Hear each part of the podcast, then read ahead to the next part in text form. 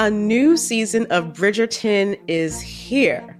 And with it, a new season of Bridgerton, the official podcast. I'm your host, Gabby Collins, and this season, we are bringing fans even deeper into the ton. Watch season three of the Shondaland series on Netflix. Then fall in love all over again by listening to Bridgerton, the official podcast, on the iHeartRadio app, Apple Podcasts, or wherever you get your podcasts. Subscribe to catch a new episode every Thursday. Hi, I'm Michael Rapaport. And I'm Kibi Rapaport. And together we're hosting Rapaport's, Reality, Podcast. We have a passion for reality TV, and we're inviting you into our living room. We're dissecting the drama and we're giving praise to the single greatest form of entertainment on television today. That is right. Reality TV is the greatest form of entertainment on television today. Listen to Rapaport's reality with me, Kibi Rapaport. And me, Michael Rapaport, on the iHeartRadio app, Apple Podcast, or wherever you get your podcast. Welcome to Checking In with Michelle Williams, a production of iHeartRadio and The Black Effect.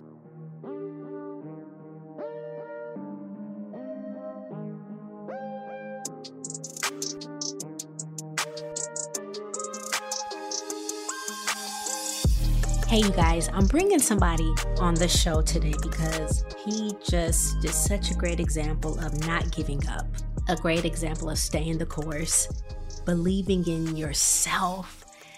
So, I'm going to make sure that these next conversations that you guys hear are leaning more into that direction of you making sure that you don't bend, you don't cower, and that you don't lose who you are authentically now, we will grow and we will evolve, and you know, some of those rough edges will be smoothed out a little bit, but it will still be you.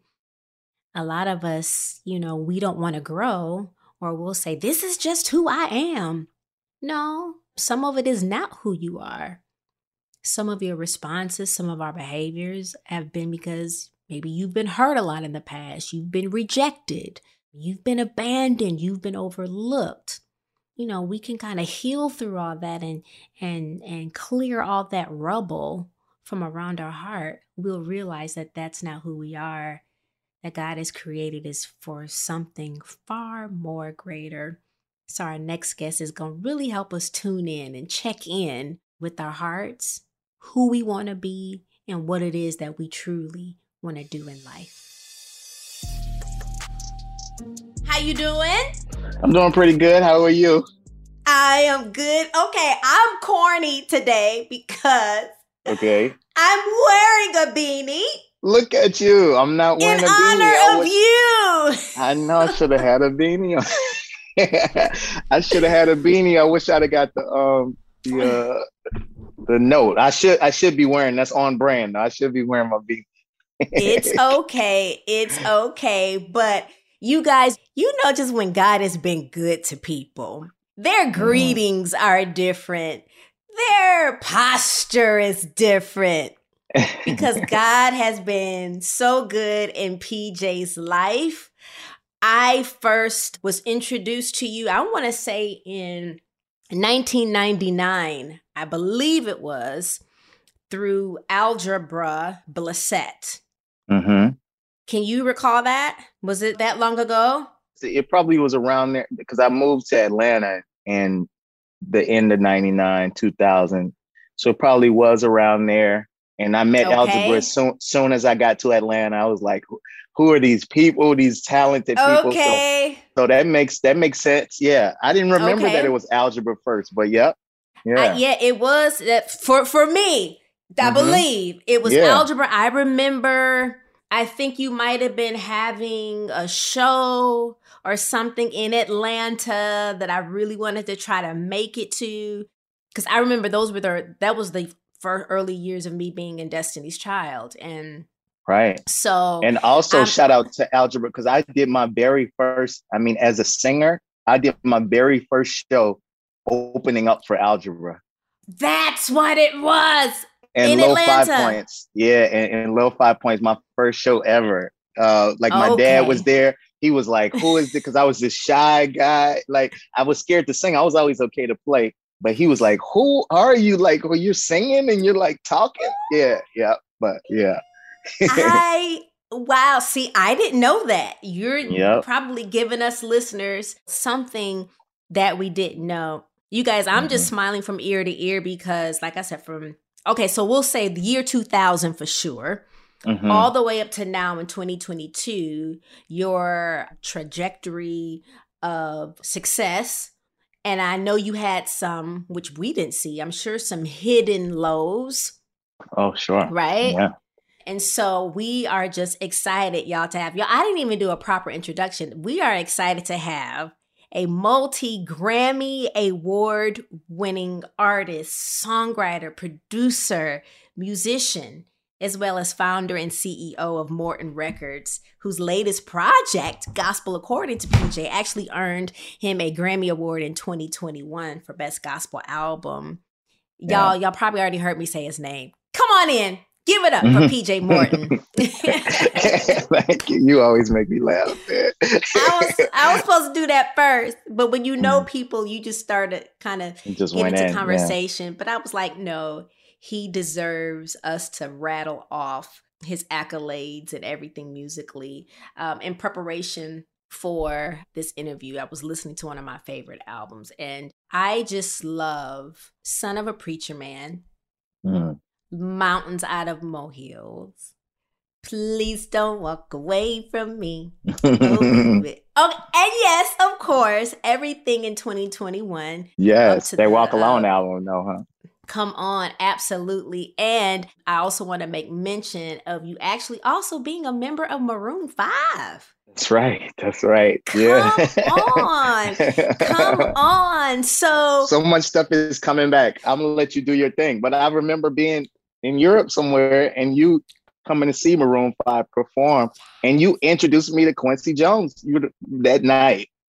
It was so Oh, crazy. snap. and I think freaking Rod Temperton was there. You brought me to a place. Wow. And Quincy started talking. Man, okay, I'll let you do your thing. But No, no, I'll- no. when you said on, Maroon 5, because but that just brought me back because we just happened to be in London. Yeah. people love being nosy. So let's just talk as if this not as if this is not an interview. But Okay. yes, Yes, thank you for introducing me to one of my heroes, Quincy Jones. I was in London, I think it was London, and it was. and you happened to be in town, and I was like, "Well, come to this Maroon show," and you were like, "All right, we'll come to this dinner," and I didn't know who was there, but it was Quincy and then Rod Temperton.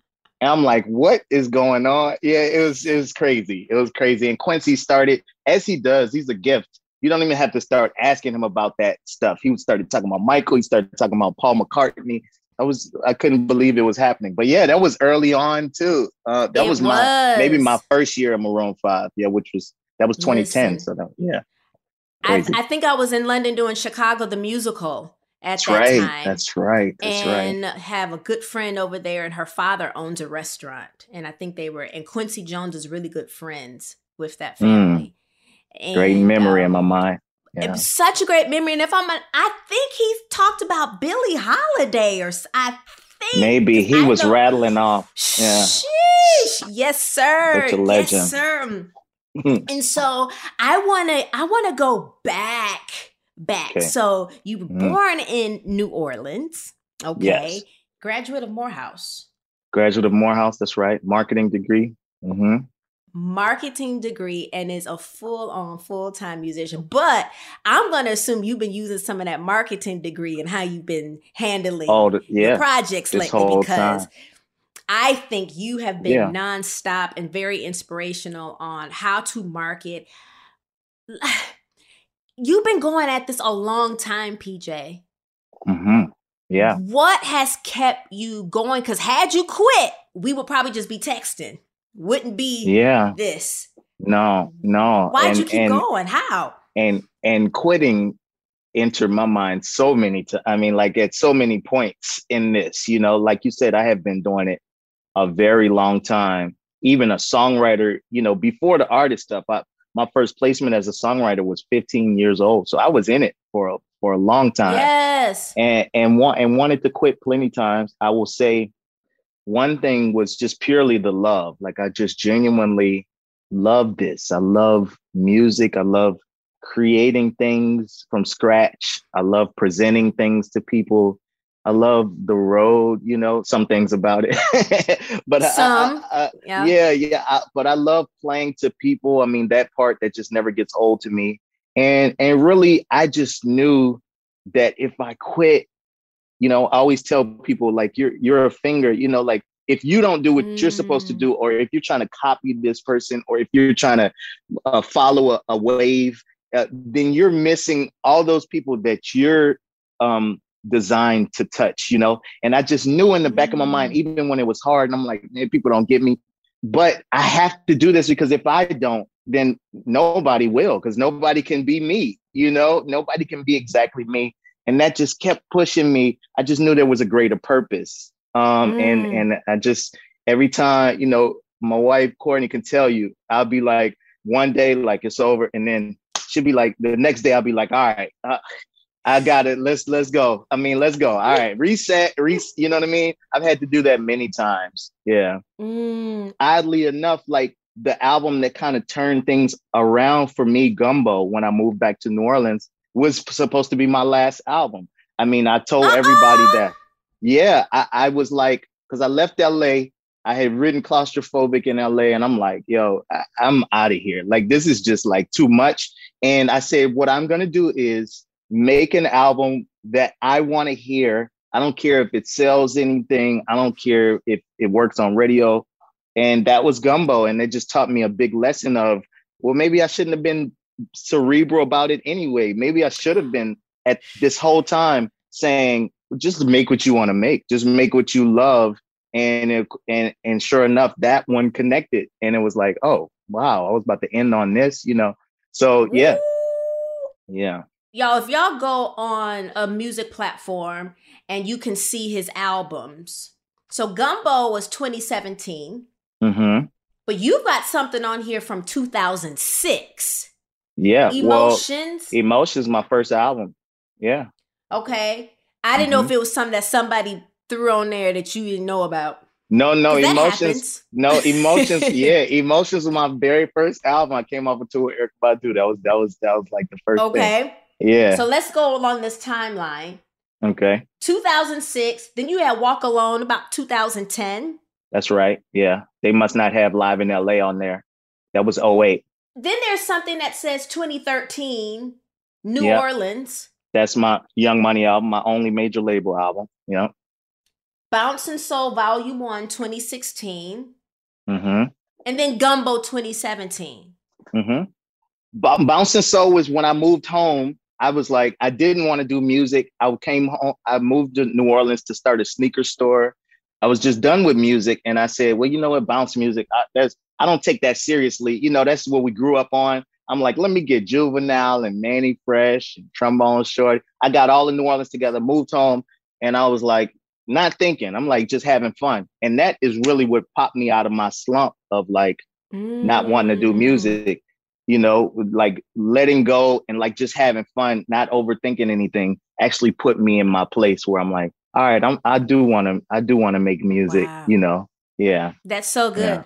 Yeah. Y'all, the reason why I went on his timeline because he's saying 2017 is when it really jumped off for him, right? And 06 that's like 11 years of still going and trying. And before you released Gumbo, you almost quit. There are lyrics in that song, Claustrophobic, mm-hmm. where you say, Someone told you, Can you like cuss a little more? Can you be a little more thug? Mm-hmm. Yeah, you're not quite street enough. Yeah. Thug life, my name. yeah. Yeah. Yeah. Right. The audacity yeah. And it was said so many different ways, you know. Some of it was unspoken. Like when I was on Young Money, nobody asked me to be that, but it was like, you're in this crew. And I think thankfully I was confident enough to just be myself. But like mm-hmm. I could just feel people wanting me to be different. You know, I remember a specific meeting I took that sparked me writing claustrophobic. And in that meeting, this guy asked me if I was cool with DJ Mustard or if like like have I ever gone in with DJ Mustard, and I'm like, I haven't, but like, have you listened to my music at all? You know what I'm saying? Like, or am I one size fits all? Like Mustard was on a run at that time, so I get it, right? That's what these labels do. They like, all right, who's go, who's hot? Let's go, let's get mm-hmm. them and plug and play. And I'm like, do you even care? Like, what you know, I'm saying you just want a hit song, and that's why I was like, yo, I, I just was born in the wrong era or something. I was like, it's okay. Like, I'll write songs for people, I'll produce, but like as an artist, I'm, uh, I think I'm gonna just chill, you know. Yes. Thank God I didn't. Thank God you did not, because me and you ended up in a studio together um, with Warren yeah. Campbell. You know, yeah. for my very last project, we were trying to get something popping. Yeah, and we still can. We still can. Of course, of course, there's that, still time. That's, that's. I don't put you on the spot right now. I don't want you to feel obligated. So I'm saying all that to say to encourage listeners. You know, it might not happen in the first year it might happen when you keep going in your fifth year or in your 10th year. Yeah. But when it happened for you, you were ready. Man, was I ready? Like, you know, I mean, you were over we, ready. We, yeah, we were all oh. fully prepared. It's like, I mean, my whole squad, I mean, it's been the same guys too. I mean, my drummer, Ed, we had a band when I was like 12, you know, and he was mm-hmm. 15, mm-hmm. 14. We've been doing it a long time. And I guess I guess I mentioned the live album saying that's not there because uh, I did another live album right after my Young Money al- album called mm-hmm. Live Show Killer. But what's so crazy is, and I, my one of my favorite books, Tipping Point, talks about small changes that make big differences, right? And it's like I didn't really change that much. Like when mm. when it mm. happened, I didn't really do that much different. You know, it was like Gumbo came and then it became Grammy nominated. I didn't win that year, but yeah. I could tell that people were paying attention. So I was like, well, I'm going to do a live album, not something different. I always did them. This was my third live album. You know what I'm saying?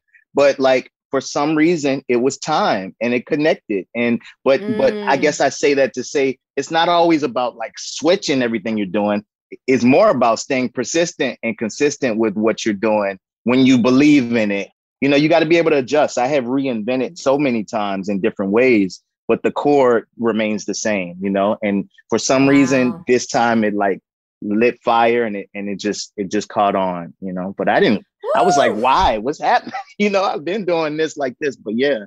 We're so glad you kept going. It was in that moment when you decided to be authentic, to be you. Fully. Mm-hmm. Walk Alone album, to me, I would think that right. was you. Yeah, no. You. Yeah, yeah. But it took seven years from that moment, eight or longer from 2017. So I guess to encourage people, yo, continually be you. Somebody will grab hold to you, love you, 100%. and there's room for for you. A new season of Bridgerton is here. And with it, a new season of Bridgerton, the official podcast. I'm your host, Gabrielle Collins, and this season, we are bringing fans even deeper into the ton.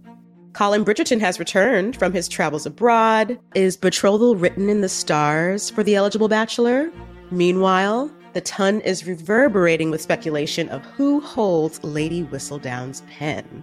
We're discussing it all. I sit down with Nicola Coughlan, Luke Newton, Shonda Rhimes, and more to offer an exclusive peek behind the scenes of each episode of the new season. Watch season three of the Shondaland series on Netflix. Then, fall in love all over again by listening to Bridgerton, the official podcast, on the iHeartRadio app, Apple Podcasts, or wherever you get your podcasts. Subscribe to catch a new episode every Thursday.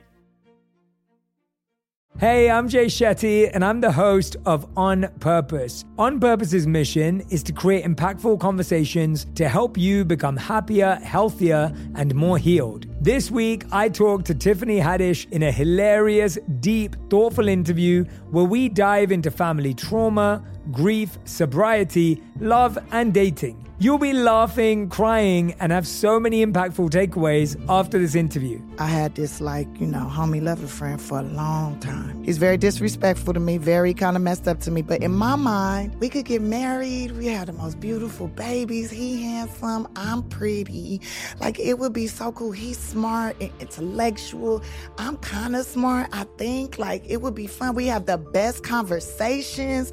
Like, we we have fun, but then he would treat me like crap. Listen to On Purpose with Jay Shetty on the iHeartRadio app, Apple Podcast, or wherever you get your podcasts. Trust me, you won't want to miss this one. I'm Stephanie J. Block. And I'm Mary Lee Fairbanks. And we host Stages Podcast. Binge close to 100 episodes. Hear the inside stories from backstage and behind the scenes as we go beyond the resume and into the heart of creativity and what it really takes to be in the business of show business. Don't miss our chats with this season's Tony nominees. If you love theater and entertainment, you are going to love Stages Podcast. Subscribe to Stages Podcast wherever you listen to your podcasts and visit us at stagespodcast.net. Hi there, I'm Bob Pittman, Chairman and CEO of iHeartMedia. Welcome to Math and Magic Stories from the Frontiers of Marketing. This week, I'm talking to acclaimed musician and entrepreneur, Mr. Worldwide himself, Pitbull. A lot of artists in general, people that are very creative, sometimes tend to overthink. That's one of my number one rules. Don't ever overthink. You can think ahead, but don't overthink. And what I mean by that is when they start to write a record, they're like, oh, that's not the line oh, that's not this, oh, it's not that. And everybody has a creative process. I'm not knocking it. For me, I just let it flow. In these exciting times, we're looking to the math, the strategy and analytics, and the magic, the creative spark, more than ever. Listen to Math and Magic on our very own iHeartRadio app, Apple Podcast, or wherever you get your podcast. Backing track two, because I know a lot of listeners are like, you know, Michelle, I I want to do this, but I'm in this. So, yes, you grew up in a home where your parents are pastors. You're very well known. I mean, your father shifted a whole church movement. Your mm-hmm. dad mm-hmm. yeah. did that. Yeah. Your mm-hmm. father did that, right? And so, of course, you're the talented son. Of course, it's normal to see you on the piano, you're in church, and then you're like, yeah, but I think I can do this outside the church. I can make impact outside the four walls. Yeah. What is your advice to people? Well, actually, y'all, it's in his song "Son of a, of a Preacher Man." I guess you can listen to that because yeah. people say you, people say Michelle, I want to pursue music other than gospel, or I want to pursue the arts. Period. Mm-hmm. What made you say, "Mom, Daddy, I love you"? but I'll be right back. yeah. Just hold up. I'll be right back. right. I, I just kind of knew intuitively that there w- was more. And thankfully, you know, I had a father. My father's Canadian, right? So he would he came all the way to mm-hmm. New Orleans and listen to that latest album. He tells you the story. so Detroit. Uh, yes, sir. Detroit, mm-hmm. Windsor. Come on. Mm-hmm but he my, thankfully my father understood out you know because he understood motown he was around that stuff so he knew that there was more which is why he was so cutting edge as far as reformation with full gospel and like even mm-hmm. we were the first church on TV. We were the first church on BET, you know, like all that type of stuff. My father was just ahead of the game in his thinking, which is why I got it honest, you know. So I knew there was more, but I think the key is not just wanting to bust out or be rebellious because that's what mm. that's the blueprint I never had. Everybody I looked to, um, which is why it was like new ground for me to break. Everybody I looked to either was mad at the church, you know, and was like, I'm out. I'm about to do the wildest thing I can do. you know what I'm saying? But it was never anybody saying, you know what? I'm not putting that to the side. I'm not denouncing anything. I'm still going to remain who I am and keep my standards. But I want to talk about more, you know what I'm saying? And I knew that there was more. I just knew that there was more because the sky is blue. You know, like if I write about the sky being blue, it's not a gospel song, but it, it's God, uh, you know. And it's not gonna send you to hell. Yeah, it's not gonna. No, talking about the blue sky is not gonna send you to hell. Nor is seeing a woman that you want to date and then eventually marry. You know, nor is writing about that gonna send you to hell because it's real life. It's literally real life, you know. So to talk about it, I don't see how that then turns it. That's why the book I wrote, Why Can't I Sing About Love? The song I wrote was Why Can't I Talk About Love? But when I wrote the mm-hmm. book, I was mm-hmm. like, no, it, it's never an issue to talk about it. It's when we turn it into a song that all of a sudden it became bad. You know what I mean? It was like, oh, you could talk about love. Oh, my wife. Oh, even the pastors, they get funny talking about what they doing with their wife. But no, but if you sing about it, then it becomes Mm. you know what I mean? So I, I, just got that and I was like, nah, that's that those are the types of things didn't let me give up. You know, it's like, no, I gotta, I gotta let people know this. That was my good news. Like, yo, y'all can live a whole life. You know what I'm saying? um, but but for me, breaking out was I started with the lowest hanging fruit. I didn't just break out. I was writing songs for the church albums. I was writing songs for my yep. dad.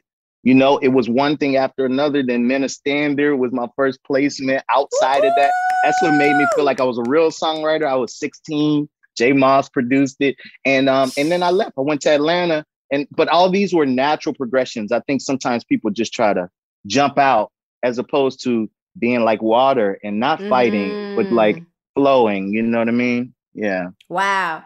Well, I know you have tons of friends friends that love you. It's like you're just a light to everyone that is in your presence.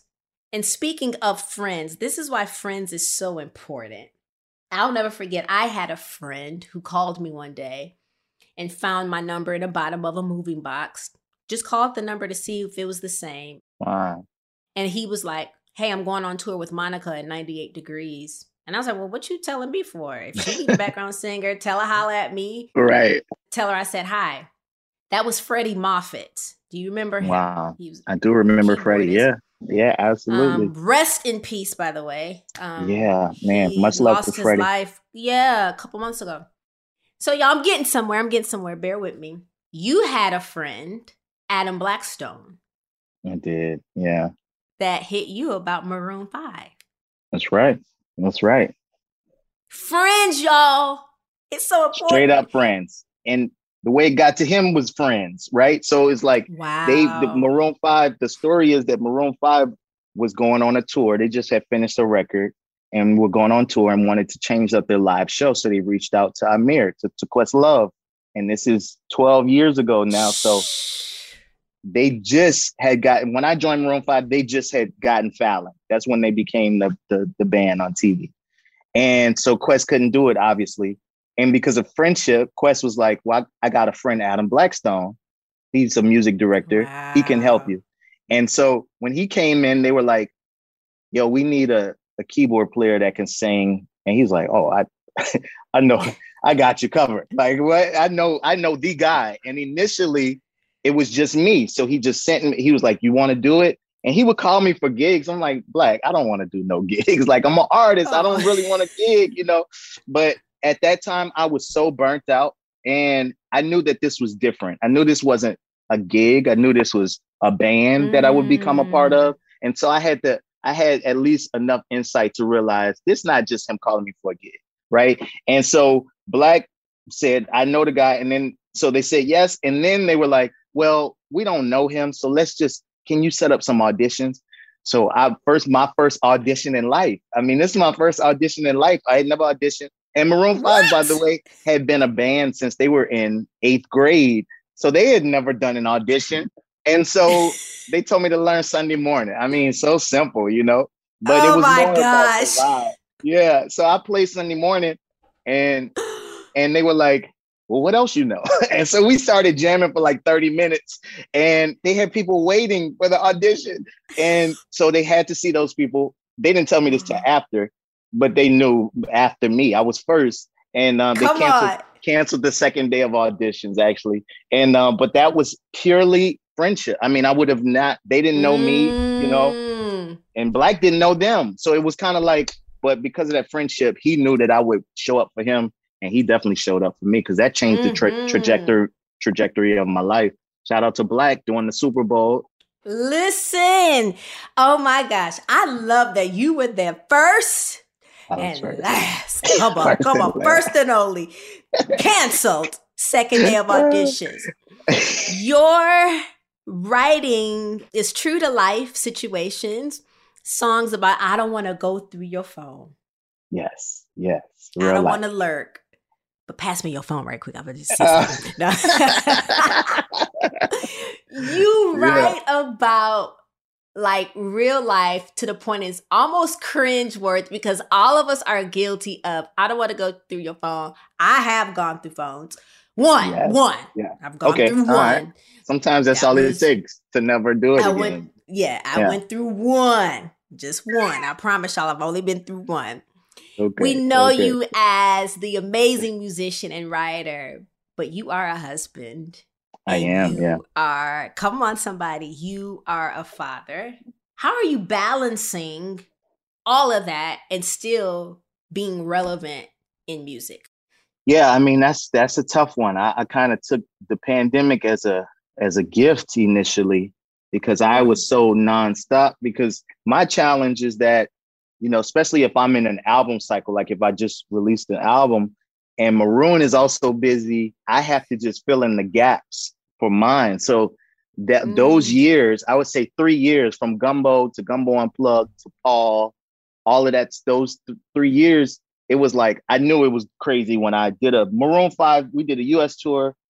I went home for a day and then did a mm. whole Japanese tour on my own. And I was like, man, I can't do this. And and it wasn't until the pandemic that I stopped and said, oh my God, like I'm so tired. Like I didn't even realize like what in the world? Like uh-huh. because I had to turn my brain off to do what I was doing. I could not think about it. Like I literally had to just be a zombie and say, "All right, come on, man. This is what you asked for your whole life. Let's let's go. Let's keep going." You know, I learned from my father, who was very busy back then. They used to do revivals, five night revivals, you know, and yep. he would do a, a hundred dates a year. My dad, you know, and so I did already understand how to be present.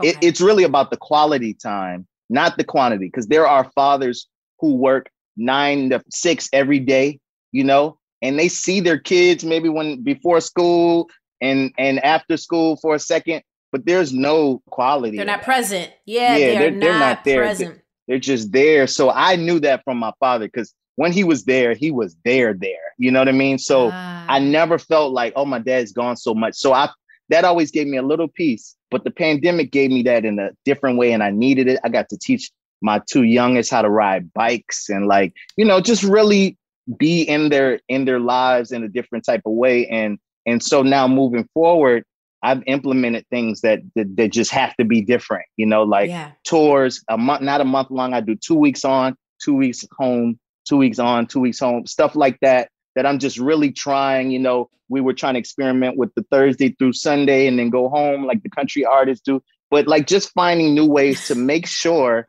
that we are balanced. You know, that I'm balanced with that because it was really tough. I mean, we made it through. We were doing all right, but um, but it, it, that's a challenge, you know, to to yeah, to juggle all of that. Yeah, yeah, yeah. People also think that relationships are easy, perfect, or how about just marriage? Period. Is there something you can share from your experience in marriage that can help relationships the most? Like one thing yeah. that you um like, this is what keeps us solid, you and Courtney.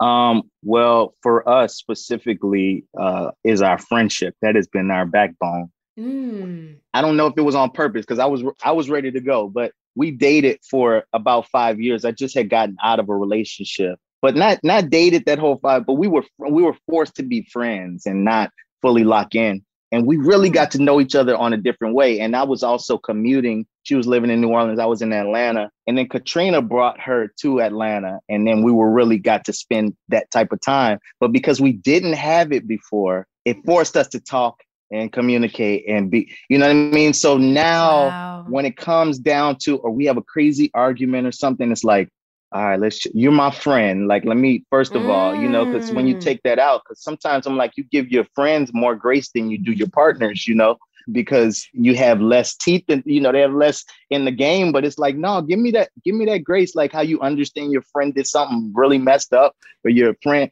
and you like, all right, you crazy, but no, give me, but, I, I, want that grace. Yeah, like, give me that grace. But oh. our friendship has been one thing, and freaking I know it's said a lot and it's like almost cliche, but communication, like even when it's like you think you don't need to say it, you should say it. Like you should try to talk as much as possible and just get it out because all you're doing is like getting that understand you getting working your algorithm. You know, your algorithm gets better and better once you're like, okay, you don't like that. But I know that because you told me. And from the flip side, you can't assume that they're gonna know what you're thinking or feeling, you know, no matter how long. Mm. I mean, we've been, like I said, five years. So Uh, Jakai is 17. My oldest, like it's been since then.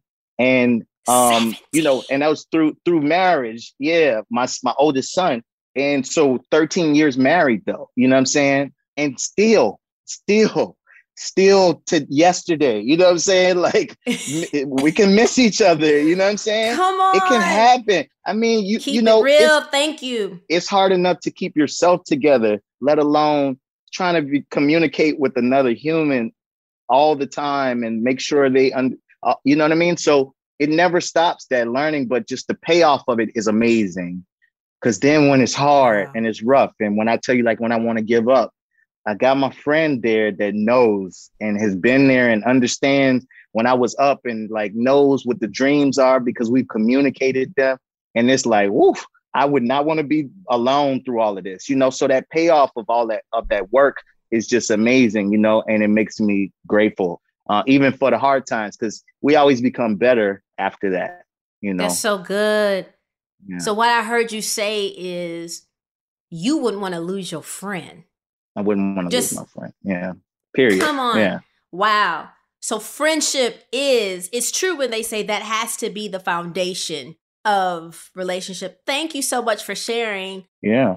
I feel like you're private about that part of your life. And I don't Mhm. pry when I know somebody is private, but at the same time, you are more than just just amazing accomplished musician that we know. There's Yeah, another no. part of you that that keeps you going as well. So thank you for sharing that. Yeah, I think you know part of it is Courtney's very private too, but we we talk and and part of it for me is I'm careful. I know sometimes people year one of marriage they like having classes and like teaching and like Conference, you know what I mean.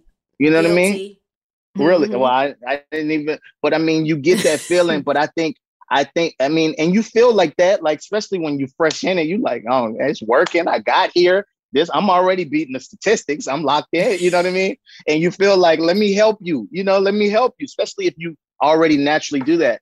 But what I've seen is there is literally no one size fits all. I mean, sure, there are threads like that communication. I don't care who you are. That friendship, I'm telling you, it can make it better Mm. no matter who you are. But I also had to realize like our marriage is our marriage, and the answers I give you, I want you to take. Oh, I'm talking about when friends ask and stuff. Take it with a grain of salt. Take it in and use what you can, and trash what you don't need because you're not me and she's not Courtney. You know what I mean? So like, take Mm. in the stuff that applies to you and can help you, but don't think that that is the end all be all because your marriage is your marriage. And I saw that my parents have been married 44 years, you know what I mean? And like seeing that too was very helpful always. And they kept it real with me. Like, not it's not gonna always be good. I think that's the trick. Because when the That's so challenges good, come, then it's like, all right, well, this don't feel like it's right. Let me go. Let me let me roll. You know what I mean? Yeah. Ooh, Yeah. So you and Courtney, y'all gotta make about 40 years of marriage before y'all consider anything. Y'all gotta Yeah, I ain't gonna be giving. Yeah,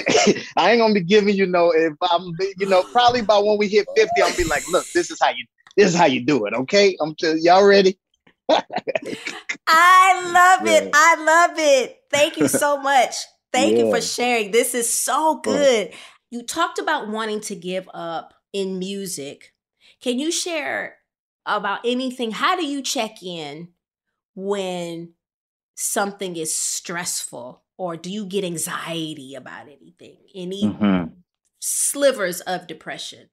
Yeah, yeah, and I, I, I don't know if I would say depression, anxiety for sure, just because you know, and this self-diagnosed, but like, I, but a workaholic, you know, I was, I've been a workaholic. You know, it, it seems like it's in good, it is in good spirits that I am. That like trying to, always trying to be ahead and always trying to Yeah. think of the next idea and do all of that. But I started to realize that maybe I'm trying to block something, or maybe I'm trying to ignore something by just staying busy and didn't like to the quiet, you know, and uh, you know, and had to Mm. understand that really and understand like how to be with myself, you know, and my thoughts and and really work through those and be and be like what I got a got a song that I'm working on called Be Like Water. So that's in my head right now. But but it is that. It is not fighting, uh, but like adjusting, you know what I mean? Okay. but my anxiety was that overthinking Al always oh what if this is you know what is that instead of being present And um Right. and for me, that's what I had to realize. And that I don't have to be everywhere. And no, you don't have to. Oh, that's good. Let them. They got that win. You don't have to also be around. You know what I'm saying? Like understand what yours is. It really it comes down to you know just being secure in yourself. And that's what I had. I mean, I know I've said a couple of different things, but like for me, This has been brilliant. We have uncovered so much in yeah. 37 minutes. I'm ready to take this beanie off. This is a moment for me. Overthinking can cause you not to be present. yes. Mhm. Most of the time, anxiety is we're fearful of something that's not even going to happen. Yeah, that could potentially happen, or That you know, for me, could, yeah, but yeah, most time it ain't. it ain't, Yeah, it can depending on your responses to it. but it's not happening. It's Yeah. not happening. But there have been some personally, I've self sabotage moments because of overthinking. Sure, so it can sure. happen, like I said, depending on your response to it. You might on say, make know, it that's a- happen. yeah, you might make it happen, and it wasn't going to. That's the thing. Yeah, I, I, you know, because if it's happening, then you're handling it, right? Like if it's happening, then you're you're you're handling it. So you don't even have to worry about something that you can't control. uh, Control. And what I noticed too is um, this is something that uh, me and Rico love talked about. But like there are things. What I it's more recent that I've noticed. But like in that anxiety world is there may be something that happened to me as a kid, like somebody laughing at me or like some like a- an embarrassing moment or something that hits me and I don't it's like not even in my I'm not even thinking about this, you know, but it, it puts fear, it's fear, you know, it puts fear in of something that could happen or something that will Mm. happen. And um yeah, the thing is being being present. being present. I had to learn that and and that's that's been my life, you know, here more recently. Love it. Y'all, I'm so glad I slept with French braids in my hair last night. Yeah, hair looks good. The, to create these waves, because honey, it, it works. You must have known it was gonna work. Yeah. Well, y'all thought hair was gonna come off with that beanie. Absolutely not. Absolutely not, honey. Y'all ain't gonna ever catch that happening to me, honey. Listen, oh my gosh, I probably just have two or three more questions for you. You mentioned a song called Be Like Water that's in your head. So listen, y'all, whenever he comes on Instagram and Mhm. says he's working on new music, I throw my head off, hat off Oh, silly. I think we I think I think I gave you a concept about fear and overthinking and control, being a Mm. control freak. You could work with that however you will. Let go. Yes, I appreciate You also it. mentioned one of my favorites ever, Rico Love. Um, Yes, I don't know if that means brother. you and him are That's my bro. collaborating. You know, More just just friends in life, to be honest. I mean, we have collaborated. He's come down in New Orleans here to Gumbo Studios. That's where I am right now to work on Yep. things, and we worked on things together. But really, more than anything, that's that's just my that's just my bro. That's just my bro. okay, Yeah. all right. Yeah. well, can you tell us a tinge of what you're working on? Is it too early to say when is it coming out so folks can get their coins ready? it's too early to say that. Yeah. But I am actively, I'm actively working on music. I mean, like actively, actively. And I I can say that very soon I'm working. I've been showing. I'm working on a song called My Peace. Boom, my peace. Right? It's it's uh, uh it says gotta be all about me before I'm all about you. Because if I don't take care of me, I'm no good to you. I can't sacrifice my feelings no more. Gotta be careful who I let through that door. I'm changing things around this time. Ah, I'm doing things that give peace of mind. Mm. So if you're not adding to my high, I'm gonna have to tell you goodbye. Ah, cause I'm done. Yeah. Uh, if you're trying to take away my peace, I'm done. I was trying to get to that hook quicker. I'm like, oh, I'm all the way at the verse. My bad. Yeah, but no, that so my my peace is coming like soon, soon. It's coming soon, soon. Yeah. yeah. So I can't wait for y'all to hear that. Yeah. Y'all, this trickled my tear ducts. I'm keeping it together. I promise you on my my I just did an episode of my podcast, a solo episode called Checking In with My Singleness. Mm. And I was like, you're not competing with nothing that I have, nothing that I own. You're not competing with success. You're competing with my peace. Mm. Yeah. Do you feel better than my peace? Man. I saw a meme that says, if you feel better than my solitude, you can come on in. Mm-hmm. That's so good. Yeah, that's amazing. Y'all, he pricked something in my heart. And I'm transparent, something that I've been kind of vacillating the past week or two with a certain sit, sit, sit, sit situation. um, but he gave me my answer. You gave me your answer. Thank you so much. So we're excited about new music. And I know I had no business asking you when it's coming out because he'll tell us, you guys. It's don't all ask an artist. Don't all- ever ask an artist when their music so is coming out. You're so close. I'm so close. Though. I could have almost told you. Okay, if they don't have, if they ain't announced it yet, but we are so excited. We're excited about what you continuously do in your hometown of New Orleans. I just want to share with everybody, he does have a project. You mentioned in the pandemic, everything was down and you stayed busy. You have Buddy's House Foundation. Mm-hmm. And was that a musician or someone Yes. in New Orleans? Okay. Mhm. And you're gonna Yeah, that- renovating the house. His That's house. right. That's right. Okay. Yeah, and the house next to it. So um, it kind of fell in my lap. You know, it's been sort of a challenge because well, the nonprofit space was just not something I was familiar with. But I just knew my heart and the vision for this project. I wanted to to jump on. So we've been working on it now for some time. But a buddy, Buddy Bolden, Mm. is the well as the legend goes. He was playing his horn on in his house, and his mom kicked him out of the house and said, "You playing too loud." And he got on his front stoop and played his horn. And the guy down the street heard him like, "What? I never heard a horn played like that." They formed the first band that is known to play jazz music, right? And um, so this stoop is still there, gives me chills, like to know that this is where he was when this happened. And so my parents, uh, this was around the church. I, I have grew up around this house, didn't know about it. It was low income housing before Katrina. Mm-hmm. And then the church was able to buy it, not knowing what it was. And I just happened to move home some years after they bought it. And I say, wait, because I didn't know who Buddy Bolden was. Unfortunately, it's not really, that story's not really told. And it's a big story because our jazz music didn't turn to, to what we know as modern jazz music that went to Chicago and New York, right? Our jazz music turned into R&B music, Fats Domino, uh, and those guys, Allen Toussaint, which turned into rock and roll. Elvis was chasing Fats. So what I say is this the seed that planted American music as we know it. And um, so what I'm doing is uh, the past house is his house and the future house is the house next to it. So uh, the past house is going to be a small museum and his house as he lived in it. And then the right will be a event center where the kids can come and be members, get free studio time.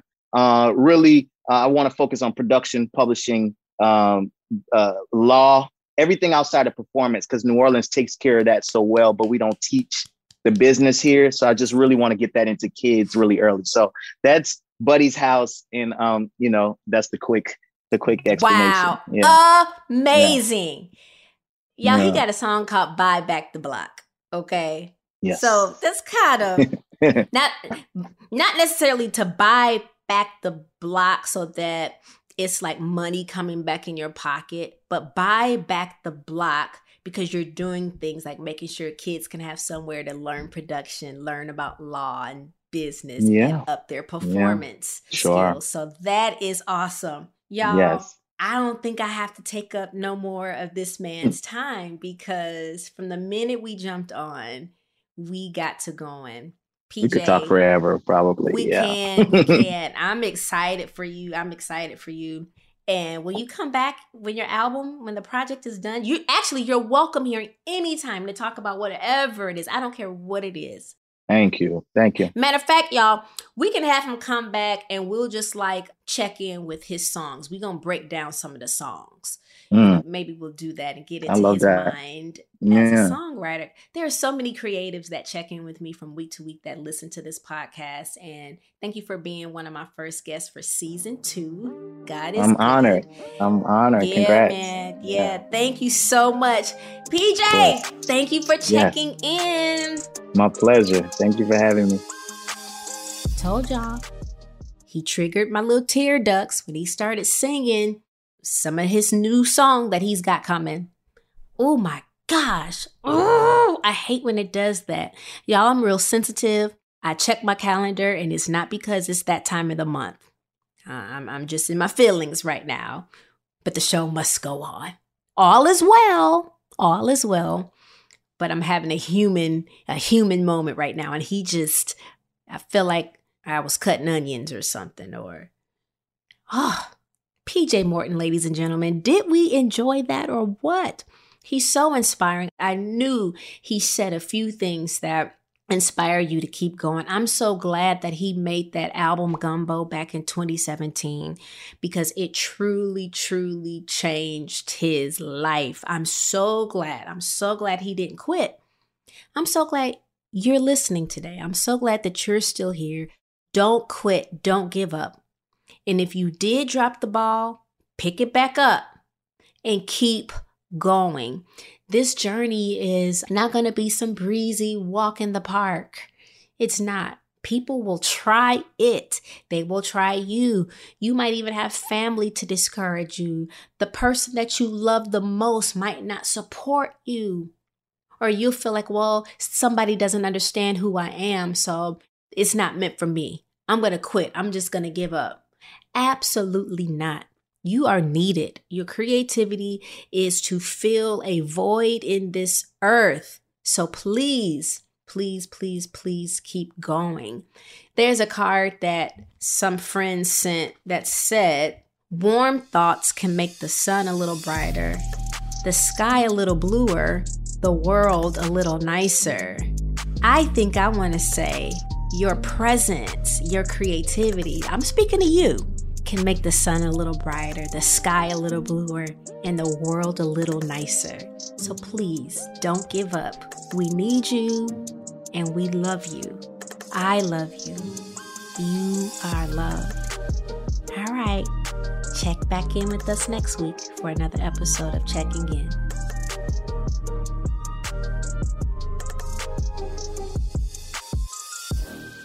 Checking In with Michelle Williams is a production of iHeartRadio and The Black Effect. For more podcasts from iHeartRadio, visit the iHeartRadio app, Apple Podcast, or wherever you listen to your favorite shows. Managing your diabetes just got easier. The powerful new Dexcom G7 lets you see your glucose numbers on your compatible watch and phone without finger sticks. And because Dexcom G7 is the most accurate CGM system, you can be confident in your food, exercise, and medication decisions. And all those decisions can lead to big results like more time in range and lower A1C. Get started at Dexcom.com. Dexcom data on file 2023. If your glucose alerts and readings from the G7 do not match symptoms or expectations, use a blood glucose meter to make diabetes treatment decisions. For a list of compatible devices, visit Dexcom dexcom.com slash compatibility. A new season of Bridgerton is here. And with it, a new season of Bridgerton, the official podcast. I'm your host, Gabby Collins, and this season, we are bringing fans even deeper into the ton. Watch season three of the Shondaland series on Netflix. Then fall in love all over again by listening to Bridgerton, the official podcast, on the iHeartRadio app, Apple Podcasts, or wherever you get your podcasts. Subscribe to catch a new episode every Thursday.